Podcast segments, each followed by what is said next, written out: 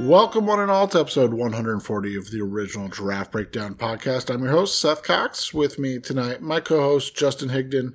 And Justin, recording a little later this week, our our producer, Robert Bond, is uh, dealing with, well, the COVID, of course. Uh, luckily for us, we're all.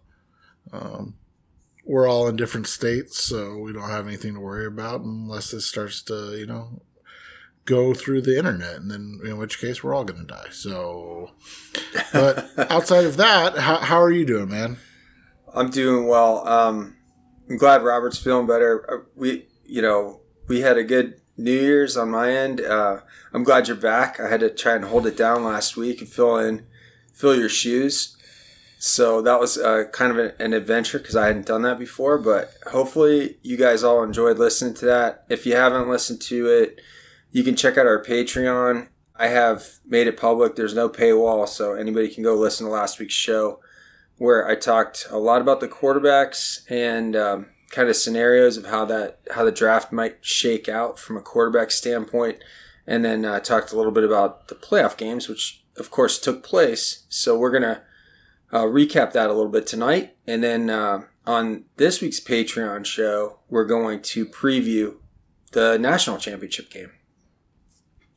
Yeah, and I mean, I think the first thing that we'll talk about is obviously these these bowl games and the fact that you know these uh, these games were not really close. And and it's unfortunate uh, you and I and some buddies you know we we texted back and forth during the games then after the games and and had a bit of a conversation on you know the hypothetical the hypothetical of hey let's uh let's take the top eight just as they are in the college football playoffs and and does anything change? And and we said the only change that could have maybe come out of this is ohio state beats georgia just because they present a bit of a matchup problem for georgia right? Like they've got the ability to spread the field attack at different levels um, but outside of that i mean it's really it really came down to Alabama, Georgia, or Alabama, Ohio State. Like it, it was gonna be Bama coming out of that one seed, and it felt like whoever won that, you know, hypothetical Georgia. Um,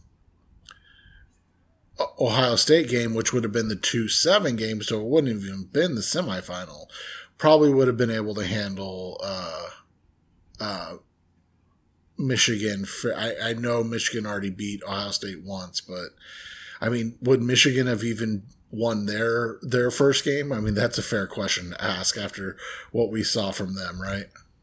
You know, I think um, it, again, we're talking in hypotheticals.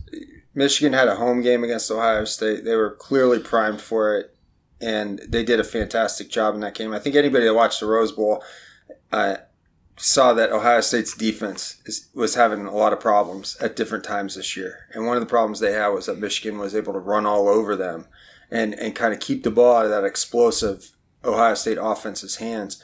And we're going to talk a little bit more about Ohio State's offensive explosion in the Rose Bowl uh, toward the end of the show. But um, yeah, it's it, it's just disappointing. I think when we see you know there's there's always a kind of clamoring for getting new teams into this playoff and then when new teams get in, they kind of fall flat on their face. And there's only ever been, I think, five teams that have won a playoff game. And that remains true now because uh, two of those five were Alabama and Georgia, and they both took care of business uh, last weekend. So um, I think one of the, the biggest talking points about Michigan versus Georgia, though, was, uh, was Aidan Hutchinson's performance. And there are a lot of takes on, on this, and I think we're going to revisit some of those takes in the hot takes section. But my question to you, uh, kind of the kind of the uh, the feeling of the of Twitter during that game was that Aidan Hutchinson was getting exposed by Georgia's offensive line. Do you agree with that? No, I think what you saw was uh, what happens when there's a concerted effort to make him a non-factor, and it was just that he wasn't dominant in this game and, and that made it I mean, everybody saw the one play where he got bullied, and you know they've kind of taken that as the play to show that he got dominated. But instead, you look at the game plan. There was a lot of you know Georgia helped a lot on him. Um, you know, sent two guys at him consistently. They also did a lot to get the ball out quick. Uh, you know, and those situations I think expose more what you and I have talked about before. Even great college teams or really good college teams, let's say in Michigan's case, not you know, I, I don't want to give too much credit to Michigan say they're a great college team. This I guess great this year would be fine to say, but the reality is he's playing with what, maybe four guys that are going to play in the NFL. Um, so maybe five of the 11 players are going to be NFL players. Um, and they're going up against Georgia, and Georgia's got, you know, what, probably five guys, six guys on their side that are going to play in the NFL. Um, and so it's a lot easier to game plan for one guy, right? Like it's a lot easier to go, hey, we're not going to let 97 beat us. Yeah, I, think have- I, think it's interesting too that um, you've got David Ojabo on on the other side, and kind of to what you what you mentioned about Hutchinson is how they used quick game and how they used um, some help for some of the linemen to get away from Hutchinson. But I'm not sure. You know, I wonder what it says that they gave so much attention, so much more attention to Hutchinson than, than they did to Jabo, who I think you would agree with me is also a fantastic player and uh, a top notch uh, edge player in this class. But uh, you know, you referenced the block that Jamaree Salyer threw that, that where he pancaked Hutchinson. We saw Hutchinson getting lined up a little wider than usual, maybe to try and take advantage of his speed, and it wasn't. They weren't able to make it work out. But a lot of the points we're mentioning here today, I think uh, Dane Brugler made a lot of the same points, and he called it giving. He said Georgia gave him the Bosa treatment. So this is how teams used to approach uh, Joey Bosa. I think he was referring to, but it could apply to either Bosa brother when they were at Ohio State. This is kind of the the treatment where they'll they're willing. You know, Georgia was willing to uh, take their chances more with Ojabo than they were with Hutchinson, as far as I could tell. Yeah, and and so when you look at it, you know, it was it was not the dominant performance I think we were all hoping or expecting to see, especially after you know the last two games where he was a freak against uh, Ohio State and then in the in the Big Ten championship game. But at the same time, you have to look at it and you you know if we if we make every decision based off of um, one game, right? Like uh, it's going to be really hard to draft anybody, right? And and and that's the thing is I I wouldn't go as far as saying that he played poorly or was bad or anything like that. I just think it was a game where basically they they dared uh, ten other guys to to stop them, and none of the you know Michigan defense was up to it. Now, I read something, I got to find the numbers again, but it seemed like uh, Ojabo didn't play that much either. Yeah, and, and I don't have a snap count on that, but um, we do know that he Ojabo has since declared as well, so not not really sure why. You know, he would have been limited in that game uh, off the top of my head, but you know, the thing about Hutchinson is if you ask, I think if you went and asked the players on Georgia if they thought he was exposed or some something to that effect, they would tell you like, no, we we knew that guy was a potential problem and we game planned and we uh, we tried to account for him as much as possible on on every play. We thought, you know, by putting our attention on him, that gave us the best chance to win. And they were able to, as I suspected, they were able to control Michigan's offense when they were on the defensive side of the ball. Georgia was a, a stifling run defense, and that's Michigan's game is is power running. Michigan's game isn't throwing the ball around the field. So by controlling Michigan's offense, limiting them, um, Georgia was able to put up enough offense to create a, a wider gap. I, you know, on last week's show, I thought it was going to be a close game, and I thought Michigan might even cover that seven and a half point spread. But I did think that Michigan would would be the low scoring team on, this game, and they end up scoring 11 points. So I think if you ask Georgia, they probably said Aidan Hutchinson's a focal point. Uh, Hassan Haskins was probably the focal point for their defense, and everything else, they were just, like you said, kind of daring uh, all the other Michigan players to beat them. when you look at the other bowl games, one of the conversations is about obviously quarterbacks and, and Matt Corral being one of those conversations. Did he make a bad decision in, in playing in that game? I, I think hindsight's twenty twenty, and um, the fact that he got injured is is really unfortunate. But I don't think that's a bad decision because I think it's a personal decision.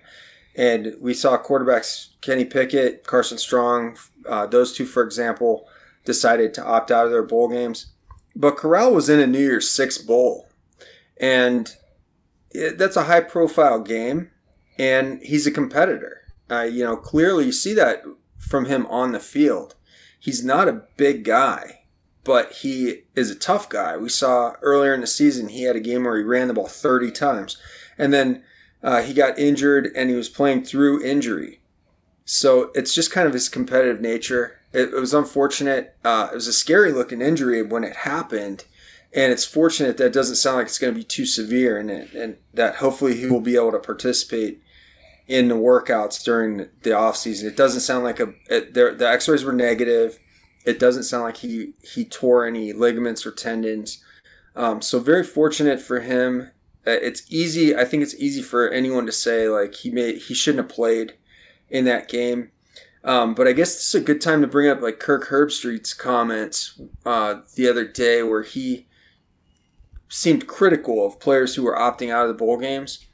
And for those of you that listened to this show for a long time, uh, at least in recent years, we have not been critical of this decision to opt out because we understand, you know, there are playoff games where you have maybe something at stake, and then there are games like the ones that Pickett and Carson Strong were slated to play in. In years past, we haven't seen quarterbacks opt out too too often, but now we're starting to see that, and it, it's understandable. If Corral would have opted out, it would have been totally understandable. I don't agree with Herbstreit saying that players opting out don't love the game, especially when you're seeing players like uh, Micah Parsons and uh, Ja'Marr Chase, who didn't even play their their final college seasons because of the COVID situation, still being dominant NFL players.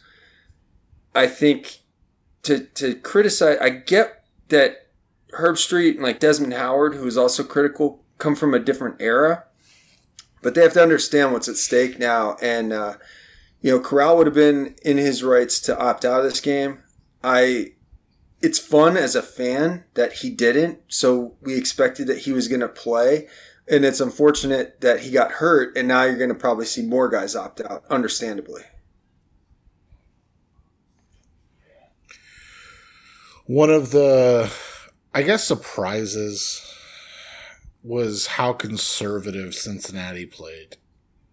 And my buddy and I, um, that coached together, we gamble together. I mean, we do a, a lot, a lot about football together, and he mentioned that like these these teams get in, they get their opportunity or their chance, and then they're just super conservative. Um, was that surprising to you, considering they have you know Desmond Ridder on offense, and then they have a Myjai Sanders and an Ahmad Gardner, you know Sauce Gardner on on defense, that they were as conservative as they were? Well, it's a tough situation. They're the, they're the first group of five team to get into the playoffs. But um, I, I look at it in a different way. I mean, from a draftnik perspective, if you thought that uh, Desmond Ridder was a first round quarterback and Luke Fickell and, and his staff took a conservative approach instead of letting Ridder attack an Alabama secondary that's a little bit in, uh, more inexperienced, maybe not what they have been in the past. If you're not a little bit more more aggressive, I think you have to wonder, you know, what that says about Ridder. And I, am not saying that Fickell and company don't have confidence in Ridder, but I think they were intimidated by Alabama. And that's not the way to approach that game. When you're a group of five team and you're into the playoffs for the first time, you, I think you have to go all out. And if you lose 40, you know, 41 to 3, you, it, you wouldn't be the first one. I remember Ohio State getting shut out 31 nothing to Clemson. I remember Michigan State and Washington getting blown out in playoffs. I think you have to go in there and you have to attack. And I I don't I think Ridder is limited. And I said on last week's show, I think he's a day two guy and maybe not even a second round prospect to me. And I don't get the first round hyper on him at all. But I do think that you have to let him go out there and, and attack. He's a veteran quarterback. He's a four year guy. Uh, he's been a starter almost the entire time he's been at Cincinnati. He's got athleticism. He has a good but not great arm.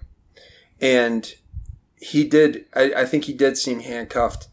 Um, I think Cincinnati's defense actually played fairly well. Uh, they did a good job. Uh, Jameson Williams only had seven catches for 62 yards.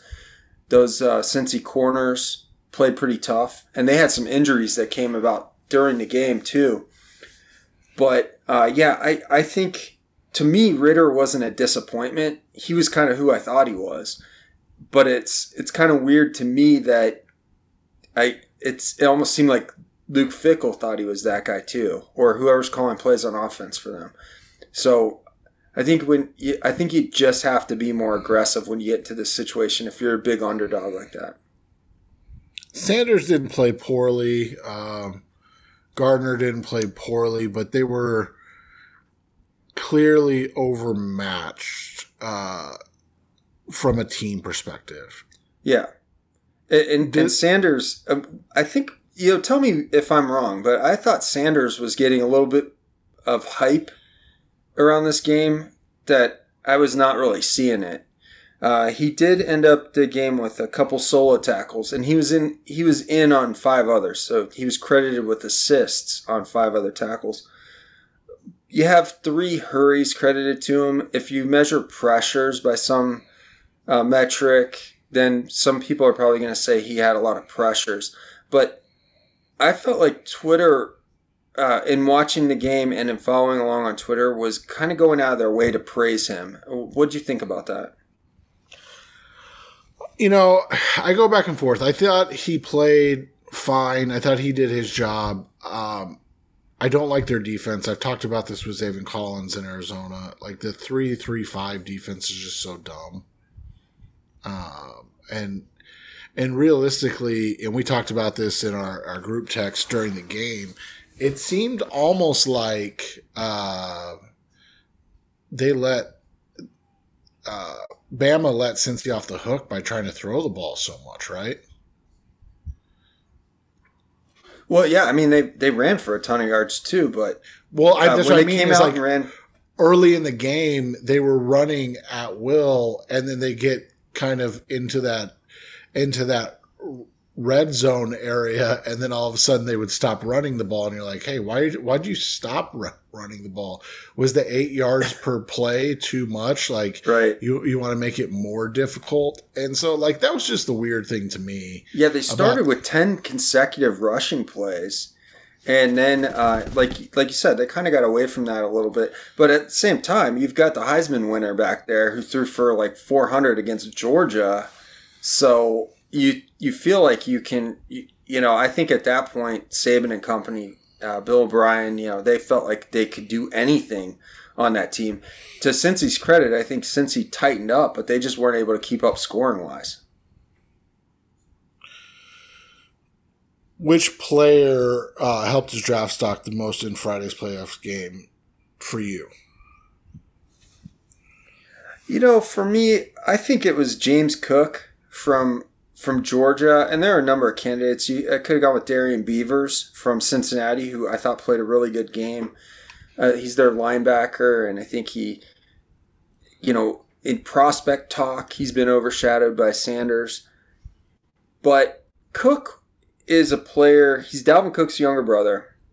Uh, this is not a great running back class. Cook's never been the lead guy in Georgia because they use a rotation, but he is a track guy. He's going to run a 4 4, maybe uh, high 4 3 when it comes down to it. He's a little undersized. He's about 5'10, 5'11, 190, 195 pounds. But in this game, not, not too much to speak of on the ground. You've got a tough Michigan run defense there. But he had three catches for 99 yards and a touchdown. And on that touchdown in particular, you saw the speed, the game breaking ability. So I think in a in a down quarter in a I'm sorry, in a down running back class, a player like Cook who has pedigree, who, who has track speed, receiving ability, that's a player that's valuable in today's NFL. And I think he helped himself uh, put himself on the on the radar. And not to say that he wasn't. Obviously, he plays for Georgia. Everybody knows who who James Cook is, but uh, I think he reminded people how good of a prospect he was. And I'm gonna I'm gonna go with two Cincy guys, even though they I, I didn't think that they played aggressive enough as we talked about. I thought that there were some issues they had. I'm I'm gonna go with Bryan Cook, the the safety. I thought he played well um, in that game. He had nine tackles. He was kind of and an interception in that game. He was kind of the main guy that you saw creating havoc. Um, you know, I'm interested in his in what he actually comes in at because we've had some issues with Cincy's weight and, and height, right? I, if I remember correctly. You, you you see that more in the group of five than the power five because with the power five, a lot of times when they have the pro days, they have juniors um, and you know underclassmen work out and get official measurements. So I think that's kind of a group of five thing. But we've also seen at schools like West Virginia too, um, and I think Virginia Tech. Yeah, and so I, you know, I'm interested because they list him at 6'1", 210 pounds. Um, he's a fifth year guy. He was injured a couple years ago, so that's you know, so he's got, he's he's a guy that he's a two way safety in the sense that he showed that he can play, you know, assist in the run game, but he is shown and grown as a player in coverage. And I think those are the big things for a guy like him. Um, he finished the season with two interceptions and nine passes defensed. And then you look at his career, uh, he had, you know, four interceptions as a true freshman back in all the way back in 2017. And then, um, and then he had one interception and three passes defensed. And and we don't weigh that that those numbers aren't as important uh, for safeties as they are for uh, corners, but when corners put up numbers, or sorry, safeties put up numbers, it always catches our eyes. Uh, so Cook's a guy that I liked, and the other one that I, I, gotta say I was impressed with was Jerome Ford, the, the Bama transfer. I don't even know if he's going to declare. He's only a junior. He did. He actually did declare. He's oh, in he, Senior did, Bowl. Yep. Okay. Okay. Uh, man, he is. He he was he was a guy that when you watched him run, you you could have seen him running for Bama, right? Like you you could you could almost be like, oh man, this is a Bama running back. The way the physicality and the way he plays. He finished the season with thir- over 1,300 yards and 19 touchdowns. But in the game, he had 15 carries for 77 yards, and you're saying, well, that's nothing. You know, that's not very impressive. I mean, that's over five yards a carry against a Georgia defense. Bama. Or, sorry, a Bama defense that was, yeah, geared up to you know, daring them to to run the football or to throw the football. Right. And and daring Desmond Ridder to beat them and they handed the ball off to this guy. Again, I'm always wary of this stuff, but they've listed him at 5'11", 220 pounds. Uh, that's a that's a big back, uh, and we've seen that these guys with this running style that they're they're good for first contracts. And and when you're looking at running backs, if you can get four years and and you know 3,500 rushing yards out of a guy, that's a that's a win when you're talking about a, a late day two, early day three type of runner. Yeah, I don't think he'll make it to day three. Um, I, I really like Ford a lot, and uh, supposedly he's a four four guy. He's another player with. Dude, with, if uh, he's if he's five, if he comes in at five ten and let's say two over two ten, and he's sub four five, like the way with his running style, that's going to be impressive. I think his I think his size and speed is pretty legit, honestly. And Ford is a player. We're going to talk about um, our kind of. We're going to kind of do a rapid fire of our top guys on the Patreon show this week. But Ford is a player that I think people are coming are becoming wise to. Um, so it's big for him to.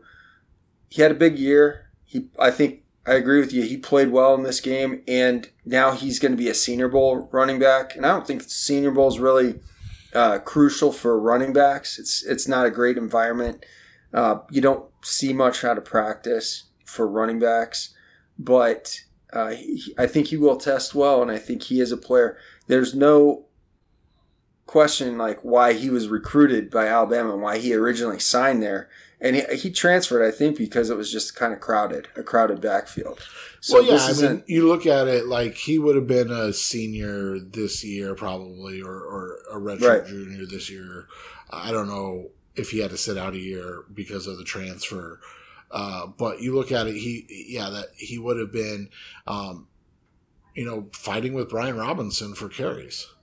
And normally, you might be a little bit wary of a group of five back who maybe was you know a three star recruit or something who who just puts up huge numbers in uh, those conferences. Think Kenneth Dixon. You know, there were people who said Kenneth Dixon was better a better but prospect he, than Ezekiel he, Elliott, but, but this is a being, Power Five guy who went to Group of Five to for playing time. But he also ended up testing not great, right? If I remember right. You know, I, I mean, and he was a little bit smaller. He, he, I think he tested okay, but he was a little bit smaller, and um, I think it's just I think the NFL does have its uh, blinders on sometimes for the Group of Five or the small school guys if they don't really like pop at the senior bowl or at the combine. You know what I mean? So, but Ford is a player who he has that. He went to that Power Five, one of the best teams in the country. He was recruited there. He went there. He transferred more for playing time, as far as I know, and he had a great year. And this was his first year as a starter. You have to keep that in mind. Like he split time with Gerrid Doaks last year for Cincinnati so this was his first time getting the bulk of the carries, but he did really well with it, and he's uh, he's looks like a pretty good receiver out of the backfield too. So Ford is a player. Well, normally, I might to that point. You know, when you see these big guys come out, typically they've got a lot of you know they've got a lot of tread off the tires already, but like you said, he hasn't run the ball a ton, and that means that he's still got some some usage left, which I think is something that gets underplayed for a guy like Ford. Um, you know, and, and that could be big for his, you know, for his career. Yeah, and I think he also got banged up in this game early on. He banged up his wrist when he got knocked out of bounds, but he's he got uh, checked out. He stayed in the game, so this is a player I don't think. Uh, not only does he not have a lot of wear and tear, but he showed that he he got banged up. I don't know. They taped it up a little bit more, and he got back into the game. So, uh, good call on Ford, definitely. Looking ahead, are uh, are your boys from Ohio State going into the 2023 class, CJ Stroud and Jaxon Smith-Njigba are they the, you know, quarterback one and wide receiver one? I mean, we know they've got running back one for 2024 in, in TreVeyon Henderson, but what about what about Stroud and Smith and Jigba? Well, you, I have to mention these guys this week because Smith-Njigba, he now has the Ohio State single season record with 95 catches. Their single season receiving yards record was 1,605 yards. He has the single game catch record with 15, and he did it twice this year. And then he had the uh, Buckeye record and all FBS bowl game record with 346 receiving yards in that Rose Bowl win over Utah. Utah looked like they were taking control of that game early, but Ohio State's passing game just lit it up, and nobody could cover Smith-Njigba. And that was with Garrett Wilson and Chris Olave sitting out, opting out of this game.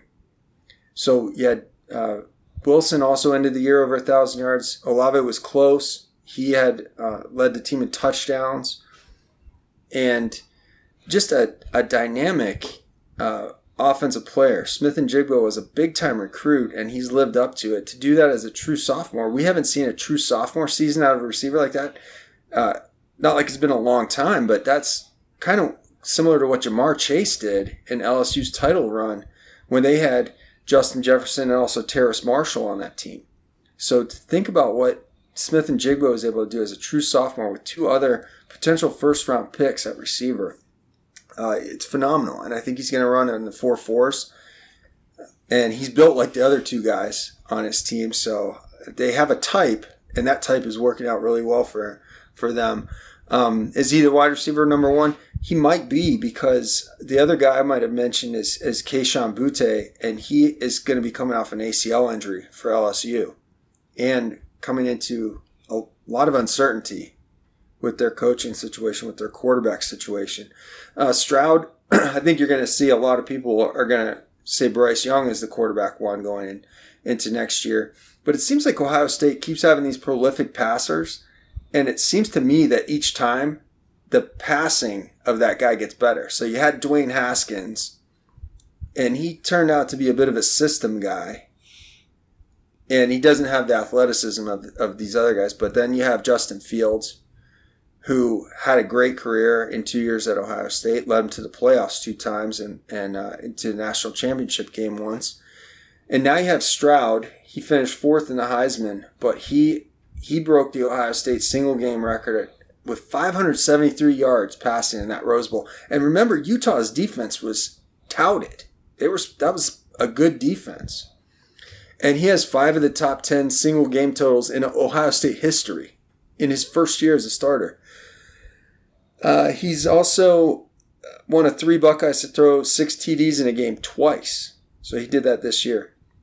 Uh, I really think Stroud is a top two quarterback heading into next year, and I think Smith-Njigba is a top two receiver heading into next year. So it's exciting if you're an Ohio State fan or if you're a, a, a draftnik to watch those guys and to see what they did against Utah. Uh, granted, Utah was down with some defensive backs injured, and uh, they were playing a running back at, at cornerback, and Buckeyes took full advantage and just uh, ended up coming back from a big deficit and winning that game. So, uh, exciting players on that squad, and they've got a deep uh, wide receiver room, even with the top two guys leaving. You got a hot take for us before we get out of here tonight? Yeah, so the, the hot takes really kind of center around Aidan Hutchinson this week because you know we talked about. I don't think we don't think he played that poorly. Uh, Dane Brugler agrees with us from the Athletic, but uh, Mr. Rich J Madrid at Rich J Madrid on Twitter he doesn't agree. He said uh, Hutchinson might not even be a top five edge in this class. First overall pick. Laugh my ass off. Come on. What do you think about that take? You know, it's interesting when you look at it and you say, well, may not even be a top five overall edge in the class. And it's like, okay, well, you got Kayvon Thibodeaux. Like, if you don't want to say he's edge one, I'm fine with that. Like, it doesn't bother me at all. It doesn't hurt well, me. What if you want to put him behind Karlaftis? That was my the hot take I read on last week's show. And so, so now you're at you're at edge three. Okay. So what do you want to put him behind Ojabo? That, I that mean, was a Gam Scout take earlier today. Like, would you really put him behind a his own teammate that played worse and less snaps in the same game? I wouldn't. I, no, and I love Ojabo. I love him. No, I know you do, and that's what I'm saying. Is like that's always my question when people are like, "Well, look how bad he played." And I was like, "Yeah, I mean, okay, he didn't. Okay, he didn't tear it up. I mean, he didn't put up his his you know huge numbers. But what did Ojabo do? Oh, nothing. Oh, and he played less snaps. You probably missed a bunch of pressures, Seth. I I tend to. But let's let's concede Thibodeaux. let's say let's play devil's advocate. Let's say he's behind Karlaftis and Ojabo, so that puts him at four. Who's who is the fifth guy that's ahead of him? Well, and that's where I I mean, yeah, and that's where I struggle. Right? It's like, okay, you've got if you want to give uh, Thibodeaux and and Karlaftis the nod, and even Ojabo, okay, yeah, where are you getting four or five guys in front of him? Like, cause we just, we just, like, if you want to flip a coin that he's won, I don't have any problem with that. If you want to flip a coin, say he's three, I'll have more of a problem with that. But I'm a big Karlaftis guy. So, like, you're probably not going to get a huge argument from me. Yeah, I mean, I, I think even when I talked about Karlaftis, uh, over him as being a hot take last week, the more I talked it through, the less convinced I was of it even being that hot of a take. Uh, that kind of happened to me in real time, but um, because I was thinking about how teams play those dominant players when that's like the key guy, and they're trying to limit the impact of that guy ruining their day. Um, so I kind of almost I don't want to take it back. I kind of still think that's a hot take, but they're closer. Karlaftis and, and Hutchinson, you know, maybe than I gave credit for last week. But that being said, I think people are getting, you know, be, becoming prisoners of the moment at a time like this to make a take like that because what are you going to do when Hutchinson act- absolutely blows up at the combine like we all expect him to? And then you've got a situation where you're you're gonna have to backtrack, and it's not like you know I made a I made a terrible mistake years ago when I was questioning how Myles Garrett's numbers would actually look, and I kind of learned my lesson from that. These schools may exaggerate these numbers a bit, but they tend to be in the ballpark. So if Bruce Feldman's saying the guy's a freak and he's on the freak list, you're going to get pretty close numbers when it get, comes to the combine or comes to the pro day. So I don't, I say don't become a prisoner of the moment and, you know, have a good reason why you don't think he's a top five guy after he blows up at the combine at, at 6'6, 265.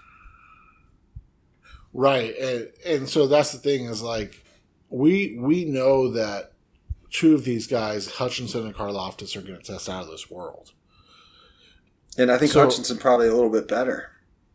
Right. And so it's going to be it's going to be really interesting for the the fans to and, and the the pundits to really decide how they want to you know address these guys from a from a play and production standpoint but all i can say is this dude look if there are 31 teams after the Cardinals win the Super Bowl that are dumb enough not to draft Aidan Hutchinson. Like, because that's, I mean, that's usually where where Edge five would go, right? Is it's kind of bottom of, of round one.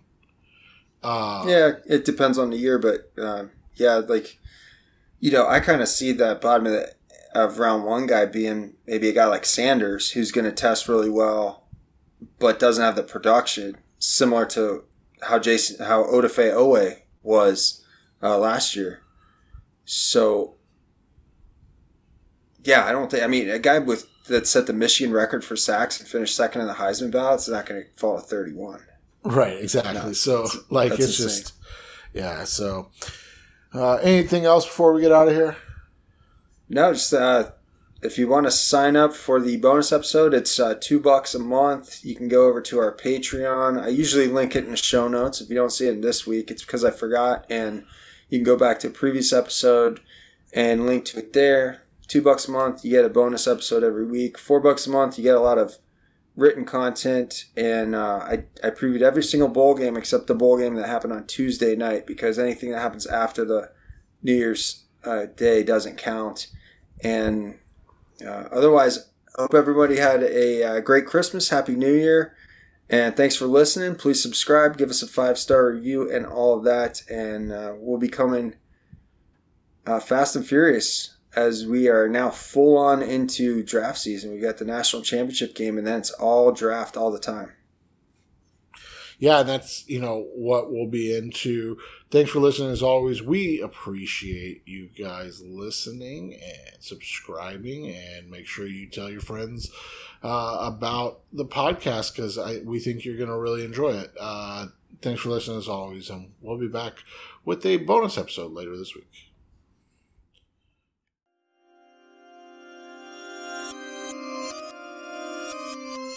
We need to do an outro at some point. That just something kind of what I hear in other shows is where they're like, uh, you know, uh, subscribe and give us a five star review.